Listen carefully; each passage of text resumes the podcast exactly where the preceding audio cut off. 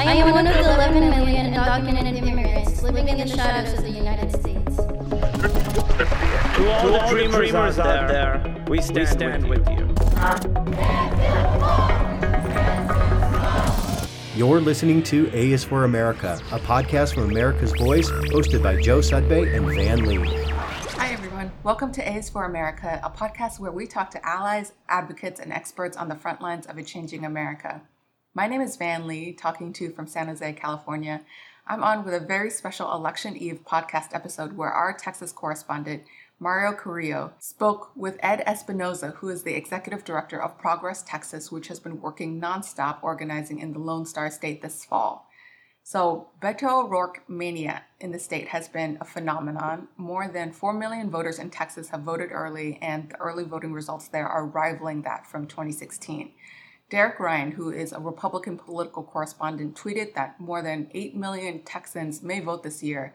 That's just an early projection, but that's compared to just under 9 million for 2016 and 4.7 million for 2014. All over the country, there's excitement and record early voter turnout. We've seen headlines coming out of Florida, Georgia, Ohio, Wisconsin, New Mexico, South Carolina, and other places. Youth voters may also set records. This past weekend was, of course, GOTV weekend, and we saw tens of thousands of volunteers across the country go out and canvass. They recruited their friends and families to help flip the House and win governors and Senate races across the country. And we've seen nervousness from Republicans in the last few days. At America's Voice, we've been keeping track of all the incredibly hateful, racist, and ugly ads that have come from Donald Trump, GOP super PACs, and Republican candidates this year. And you can view those at our website, divideanddistract2018.com. In the closing days of this campaign, Donald Trump has been running an ad so racist that NBC, Facebook, and Fox News have all decided to stop running this ad because of the way that it demonizes immigrants and paints people as criminals. But commentators have been pointing out that this whole divide and distract strategy doesn't look like such a hot approach at this point in the campaign. The Speaker of the Texas House, Joe Straus, said that, quote, the divisiveness may play well in some parts of the country, but it doesn't play well everywhere. It's hard to grow a party when your whole approach is to incite the base. Another Republican, a moderate in Philadelphia, said, quote, I am not hearing anything helpful at all. Trump's support among independents has slipped dramatically from when he was first elected. Alex Conant, who is a longtime Republican consultant, said that it's very risky obviously Republicans who show up at Trump rallies, they love this whole divide and distract thing that he's doing. But he's not going to suburbia because a lot of those policies don't play well with suburban Republicans. It's frankly why the House majority is at risk.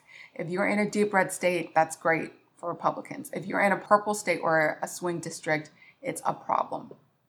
And former George Bush political strategist Matt Dowd said, Quote, this immigration strategy that the president is engaging in is a big political mistake. 75% of the country thinks immigration is a good thing. A majority opposes the border wall and separation of families. For every base voter who might be motivated, at least two independents are offended. And there's more. A political story this week said that Trump has hijacked the election and that House Republicans are in panic mode. As some of the quotes from Republicans say, this is not what we expected the final weeks of the election to focus on. His honing on this anti immigrant message is going to cost us seats. There's another Washington Post article entitled, quote, Midterms Test Whether Republicans Not Named Trump Can Win by Stoking Racial Animosity. And this article makes it clear that, quote, by running on so overtly a racially tinged message, the GOP is putting an explosive form of politics on the ballot. If Republicans maintain control of the House, the notion of running a campaign built on blunt, race based attacks on immigrants and minorities will have been validated.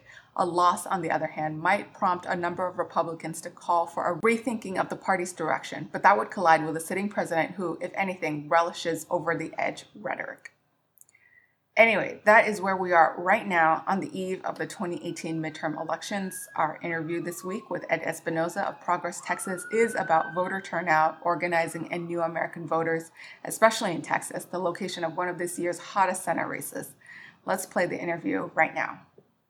This is Mario Carrillo with A is for America. Today, I am joined by a very special guest, someone who's been working here on the ground in Texas for some time now, who knows the landscape fairly well Ed Espinoza is the executive director of Progress Texas. Welcome to AS for America, Ed. Thanks for having me. It's good to be here. Uh, great. So today we're going to talk about uh, the elections that are coming up, historic elections. Today is the last day of early voting here in Texas. This you're likely listening to this on Monday, so early voting has ended. But even from what we've seen and what we've uh, seen in the media in terms of voter turnout, we're going to likely surpass four million voters for an early voting period in Texas. How does that make you feel, just generally starting off? It's bananas.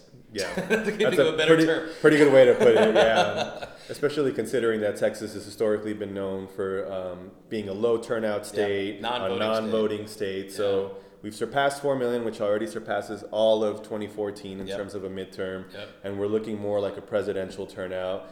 What do you think we can attribute some of this voter growth to here in, in Texas thus far? So there's a lot of things, uh, Right. but you're right. It's, it's 2016 turnout is pretty much matching 2018 turnout right now, which is crazy, not just for Texas, but for any state to see Right. midterm turnout match presidential turnout.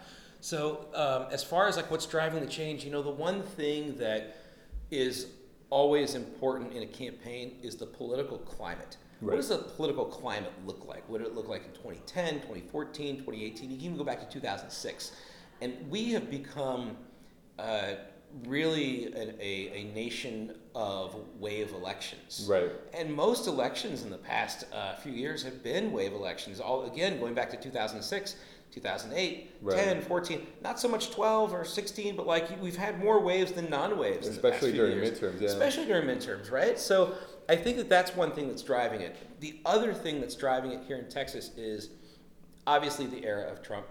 You know, you have somebody who has stoked so many fears and said things that people said he would never actually do, and then he's tried to do them. Right. You know, obviously immigration was such a big part of his campaign, and he's actually going, he's trying to go through with all those crazy things he said And, uh, and beyond them in and, some and cases. beyond that, yeah. right? Like not only the birthright citizenship thing, but the other thing, which is reviewing naturalized citizens and Yeah. seeing if they can revoke citizenship.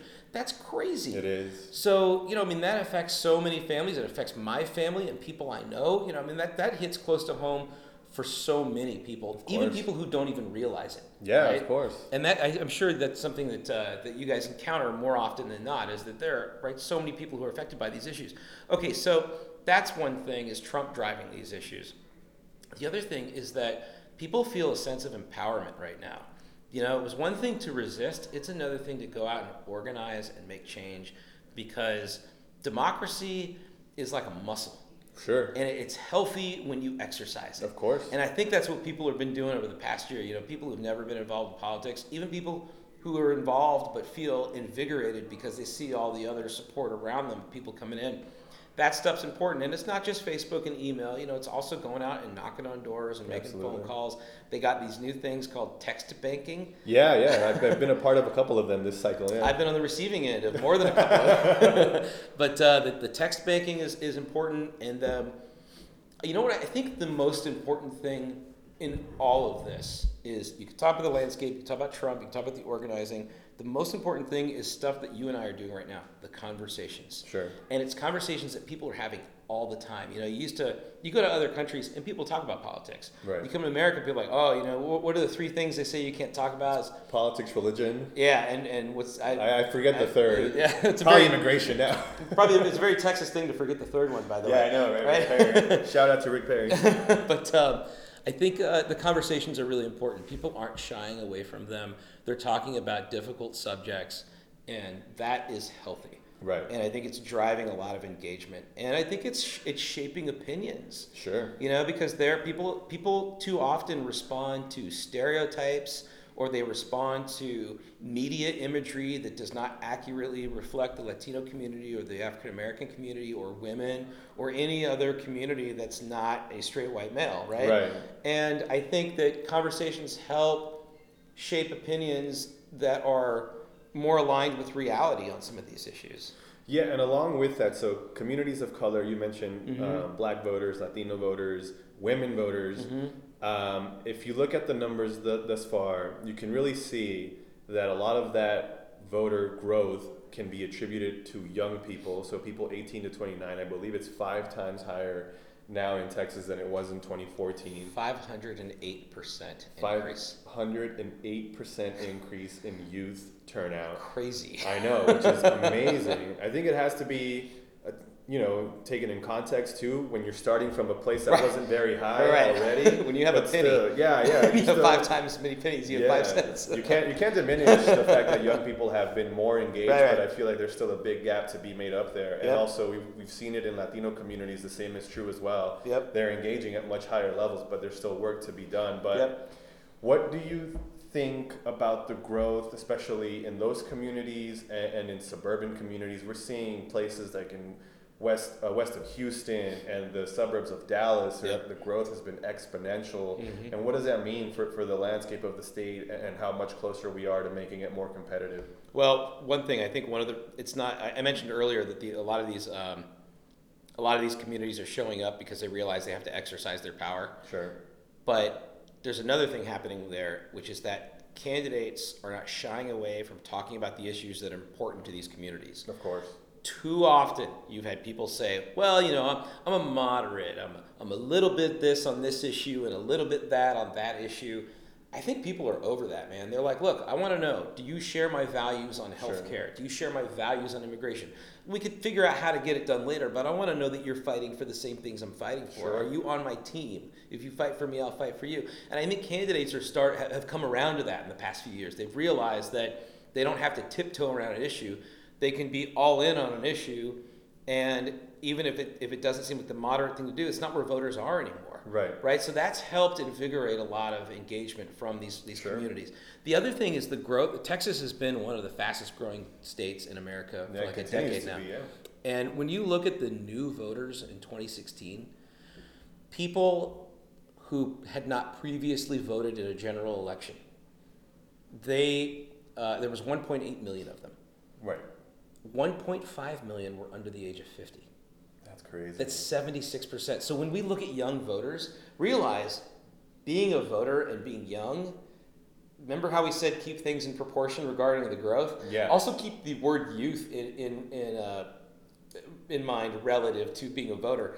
Being under 50 is actually being a young voter because Yeah, yeah. voters tend to skew older, right? yeah, I know. But Um, they, they, so you're looking at millennials, but you're also looking at Generation X.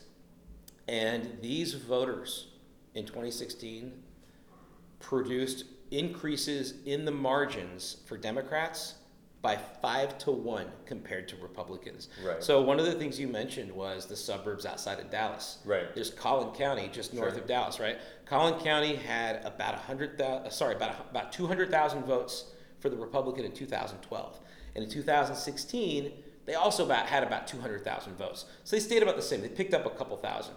Democrats went from 100,000 in 2012 to 140,000 in Right. 2016. That's not crossover growth. That's just that's not crossover growth. That's just straight up growth. that's just organic growth. That's organic growth. So that's people who are registering. That's people who were already registered but were never voting. Right. And let me tell you something else. We talk a lot about the sleeping giant in Texas. Mm-hmm. There's two sleeping giants.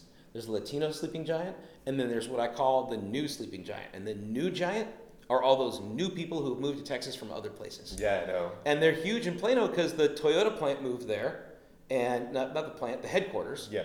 it brought like thousands of jobs with it. I think three, three, four thousand jobs.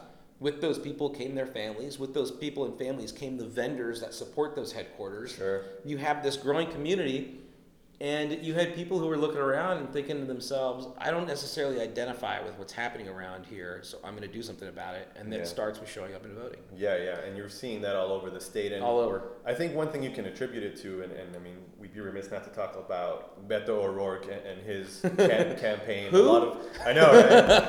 I can't imagine what we're going to do after November 6th when we don't have to hear his name anymore. No, but he's been great, and he's done a lot about what you've said already, engaging new voters, engaging young voters, not shying away from going to college campuses. And he Yeah. mentions a lot that he doesn't have posters, so he doesn't know whether or not that plays well. Yeah. But he is not the only one who's going to have to rely on these young voters and, and low propensity voters. So Yep. I'd like to take a minute and just talk about beyond the Senate race, which is the one that a lot of folks focus on because it's you know getting a lot of attention nationally, and he's running against Ted Cruz, who's not the most likable individual. Yeah. Um, but let's talk a little bit about Texas 23 to start off with. which is a huge, huge district spanning This is from. a uh, this is the um, the congressional district from San Antonio to West Texas. Yeah, pretty Yeah. much to my hometown. It, it, it touches the outskirts of El Paso, Texas, and it's very rural, but it's also Latino uh, heavy. I think it's actually a majority Latino district. So we've seen a race there that includes Will Hurd, the Republican incumbent, one who's tried to paint himself as a moderate, even though I don't think he's as moderate as he, as he claims to be, and then Gina Ortiz Jones, uh, a former Air Force uh, cadet, and now is running for Congress. What have you seen there that the polling hasn't necessarily captured, and maybe even beyond this district, that the polling doesn't necessarily capture? Because we've seen um, a race there that Will Hurd has been able to keep a healthy lead heading towards election day, but there, that might not be the whole story.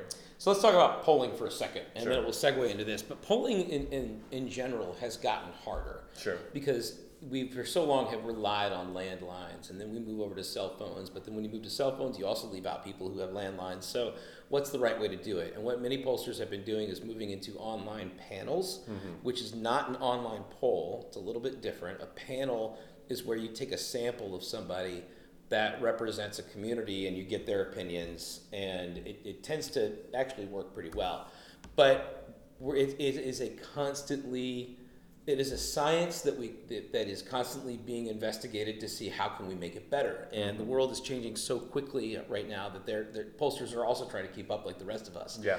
add to that texas is a difficult place to, to poll because it's not like Colorado. Colorado is a big state, but your opinions, you can pretty much figure out what your opinions are on the western slope or in eastern Colorado. But like North Texas to South Texas, Yeah. night and day, right? Exactly. How do you factor that in? This district in the 23rd is is a lot like that Yeah. because it goes so far from San Antonio to El Paso, which are two different places. Exactly. You know, I mean, you've got majority Latino populations there, but they are not the same. No. You've got West Texas in the middle. You've got a lot of uh, uh, a lot of Latinos out there too. Also not the same. You also have a lot of Anglo's out there. That those out in Brewster County are not anything like those out there in San Antonio. Of course. So there, there it's it's uh, the the population is complicated, and then you add into the fact that there's not a lot of major metro areas. No. So it's hard to really get critical mass and find out where attitudes, what direction attitudes are going in, Of course. right? So you have to kind of not only pick apart and find out where these voters are and what they're thinking, you have to do it over something like a thousand miles or however many miles Yeah. that district is. Do you know how many miles it is? Well, I know that from San Antonio to El Paso, it's about 550 miles. Okay, so Yeah. so maybe it's a thousand round trip. Yeah, of course. Maybe like square miles because it goes right. pretty far north to pretty far south. It goes down to Del Rio and Eagle Pass. These are small border towns that the issues affect them quite a bit as well. But it's tough for a candidate to make too many trips there. Yeah. But you know, I, I credit Gina Ortiz Jones, and I feel like she's run a really great campaign thus far. I think far. so too. Yeah. And, and I honestly think that, that the the total or the turnout will make a difference there, and I think it'll be closer than what we've seen in the polling. But So let's talk about Gina uh, Yeah, a little bit more. it. So she, like you said, she's she's uh, uh, has a military history.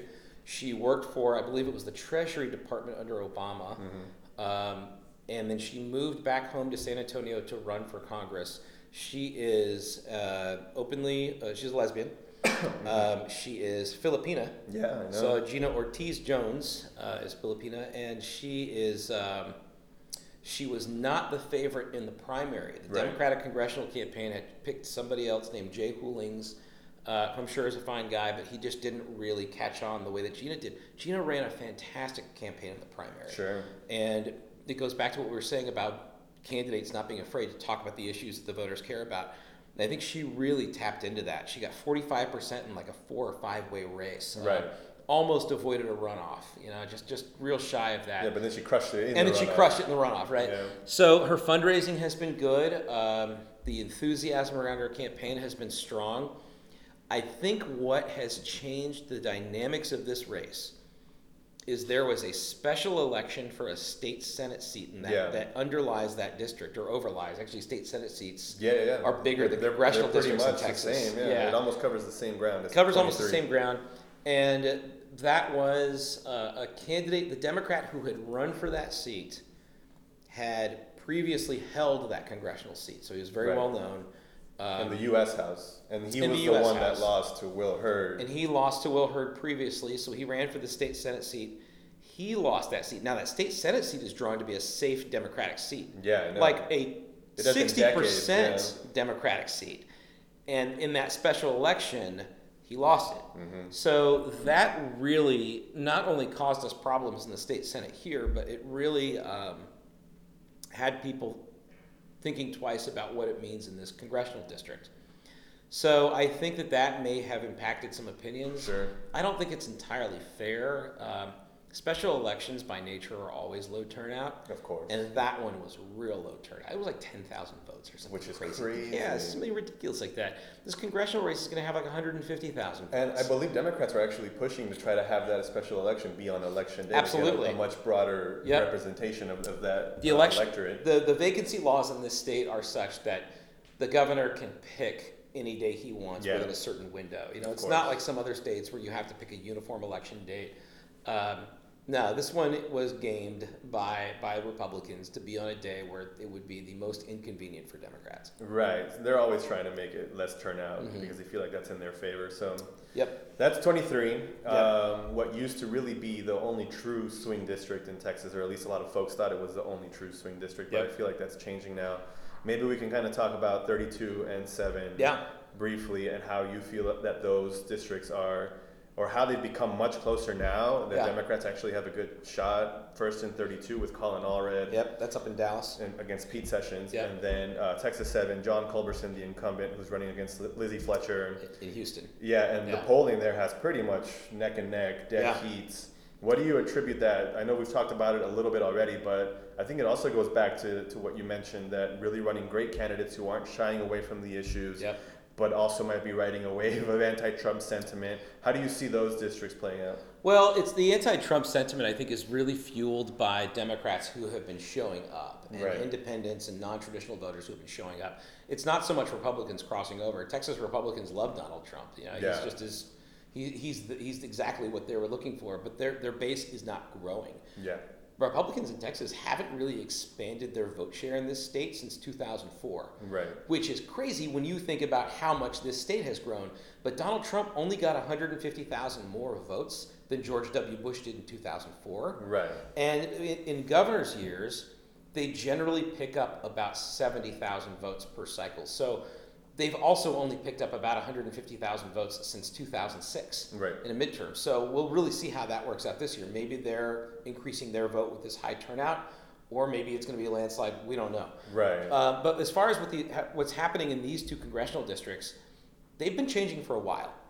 And Hillary Clinton won both districts. Yeah. And I think that that's an important key with both of these. Down in Houston, Culberson's district in, in um, Congressional District 7, Lizzie Pannill Fletcher is running. She's been running a very strong campaign, well funded, uh, well organized, lots of support from national groups, lots Right. of support from the grassroots in, in her area.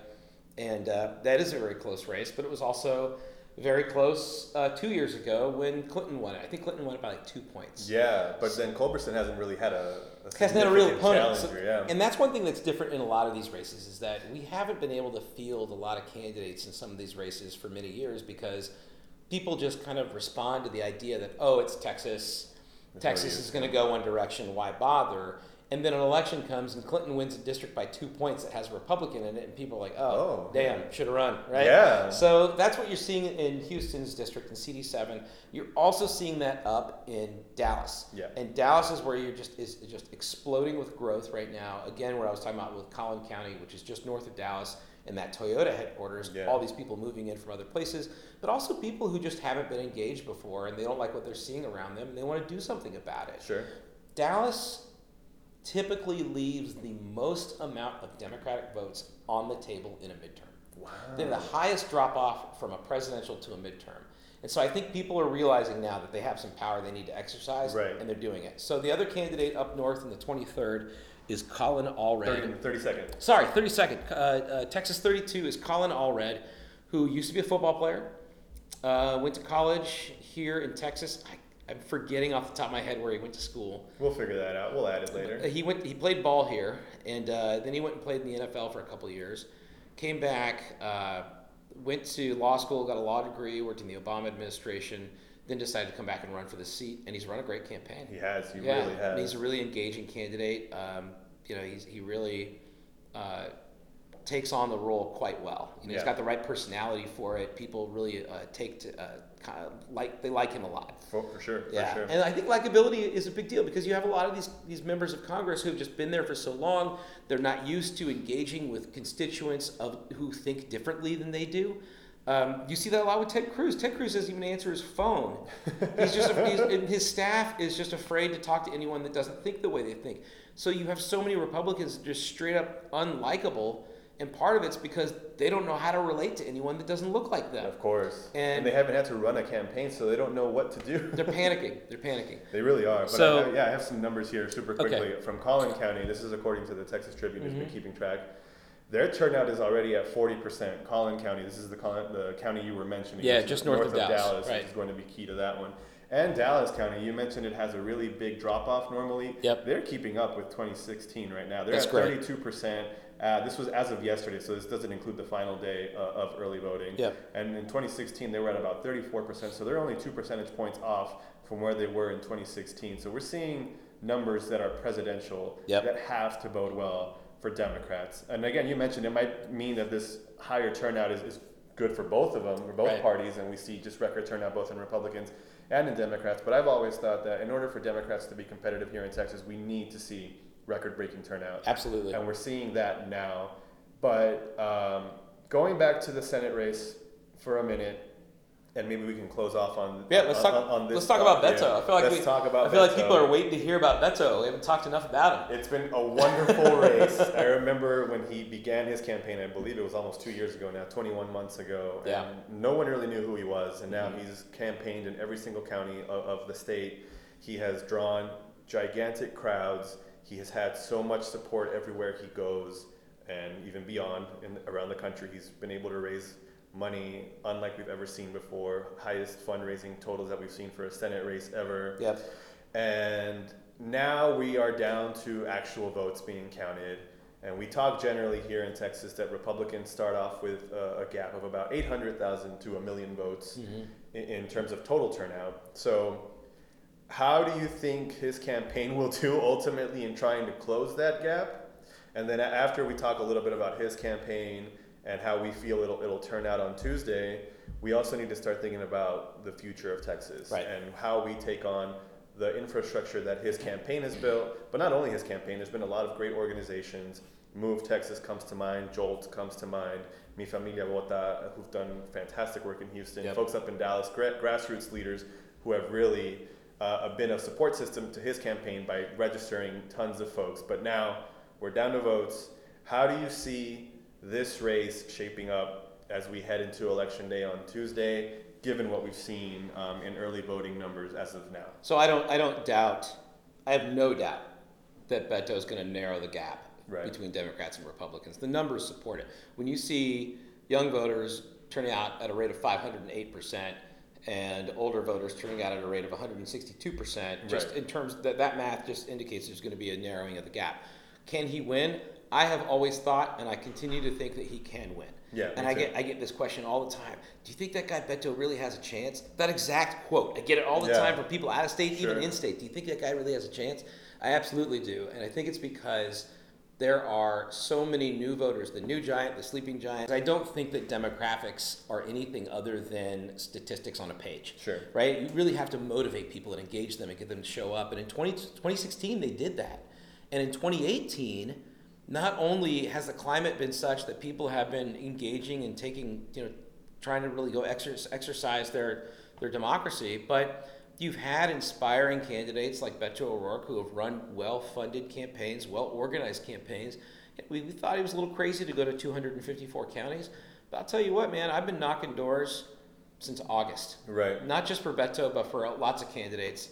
And the the, the impact you uh, you have on a voter when they see you came to their house to talk to them about something, there's nothing else like it. Right. That's And huge. It's huge. It's not as power. It's it's not as uh, efficient Yeah. as as digital or as mail, and both of those things are important, by the way. But knocking on someone's door is really powerful, and a, when a candidate comes to you, Right. whether a candidate goes to the door or when a candidate goes to your town, your county, the way Well, that Beto did. hall, yeah. I mean, there were Republicans saying, you know, we haven't had a candidate come here since the '60s, and he came, and I'm a hardcore Republican, but I went to go listen to him, and I only agreed about what half of he said, but I was so glad he came here to say it. Right, You know, that's we, big. we've heard stories like that for a year now. In every single county. Absolutely, in every single county. And actually, Beto O'Rourke did this one thing. It was pretty funny at the at the Democratic State Convention this year. He takes up to the he gets up to the podium and he says, "What county are you from?"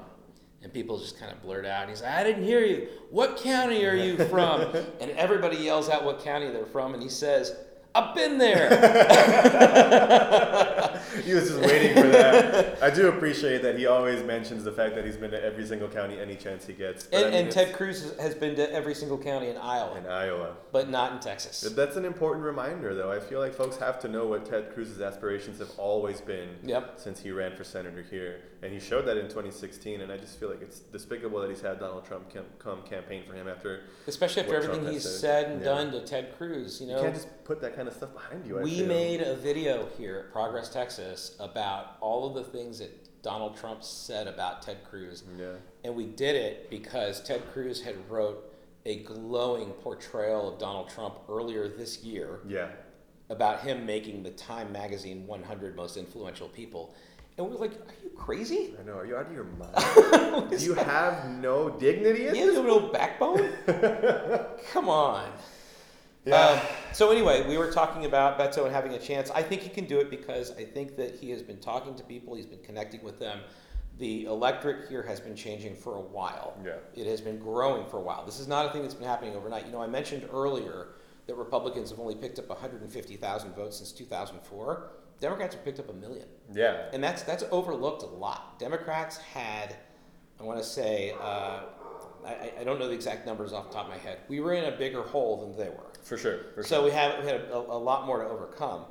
But since 2000, from 2004 to 2016, Democrats picked up a million votes, whereas Democrats, uh, Republicans picked up 150,000. So that's like a little bit of the closing of the gap I'm talking Absolutely, about. Yeah. absolutely, and, and and I don't actually agree that we have an eight hundred thousand a million vote gap to close in twenty eighteen. I Okay. think we have a half million vote gap to close. Okay. And when you look at it in that through that lens, it becomes a lot more approachable. Sure. It, be, it seems a lot more feasible that we might actually get there. Yeah, because when you throw that number out, almost a million votes, I feel like it's almost dejecting. Like, holy, where are we going to come up with all those votes? And for a statewide candidate, luckily Beto hasn't really concerned himself with polling or Yeah. in terms. He, And he's nor the- should he. Yeah, he shouldn't. It's been Uh, great, so the problem is that people base their projections on 2014. which isn't It was wrong. ter- 2014 was the lowest turnout election in 10 years in Texas. Yeah. And 2016 was the highest turnout election in 10 years, maybe in history. yeah, So you've had this huge swing between two elections, and the one we keep looking at is the one that happened a, lo- a longer time ago. Yeah. That doesn't make any sense. Sure. You got to look at 2016 and see how you bring those people back out.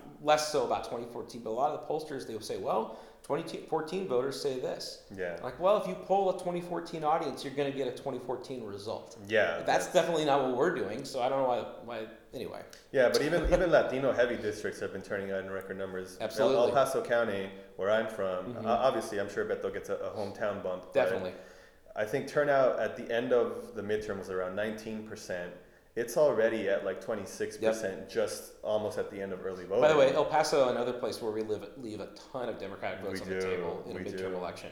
So it's Isn't a it really the- important place to run up the score. I guess it's the second biggest Latino majority district or uh, county after Bexar County. Yeah, that sounds. Oh, I, I would think that El Paso would be higher actually. You think so? Well, in terms of the like proportion of Latinos, yeah, but Yeah. I think Bexar might still be a Latino majority. Uh, whole number wise. Yeah. Oh yeah, yeah. You're probably right. Yeah, so then there's a lot to do around the border still as well, Mm-hmm. which kind of leads me to our, our closing uh, remarks here on this pod is where do we go from here? November 6th, you know, it's 8 p.m. We're all partying regardless of the results. Right. You know, it's still a lot to be proud of. Rather crying tears of joy or tears of pain, right? Yeah, kicking back tequilas all night. But um, November 7th rolls around.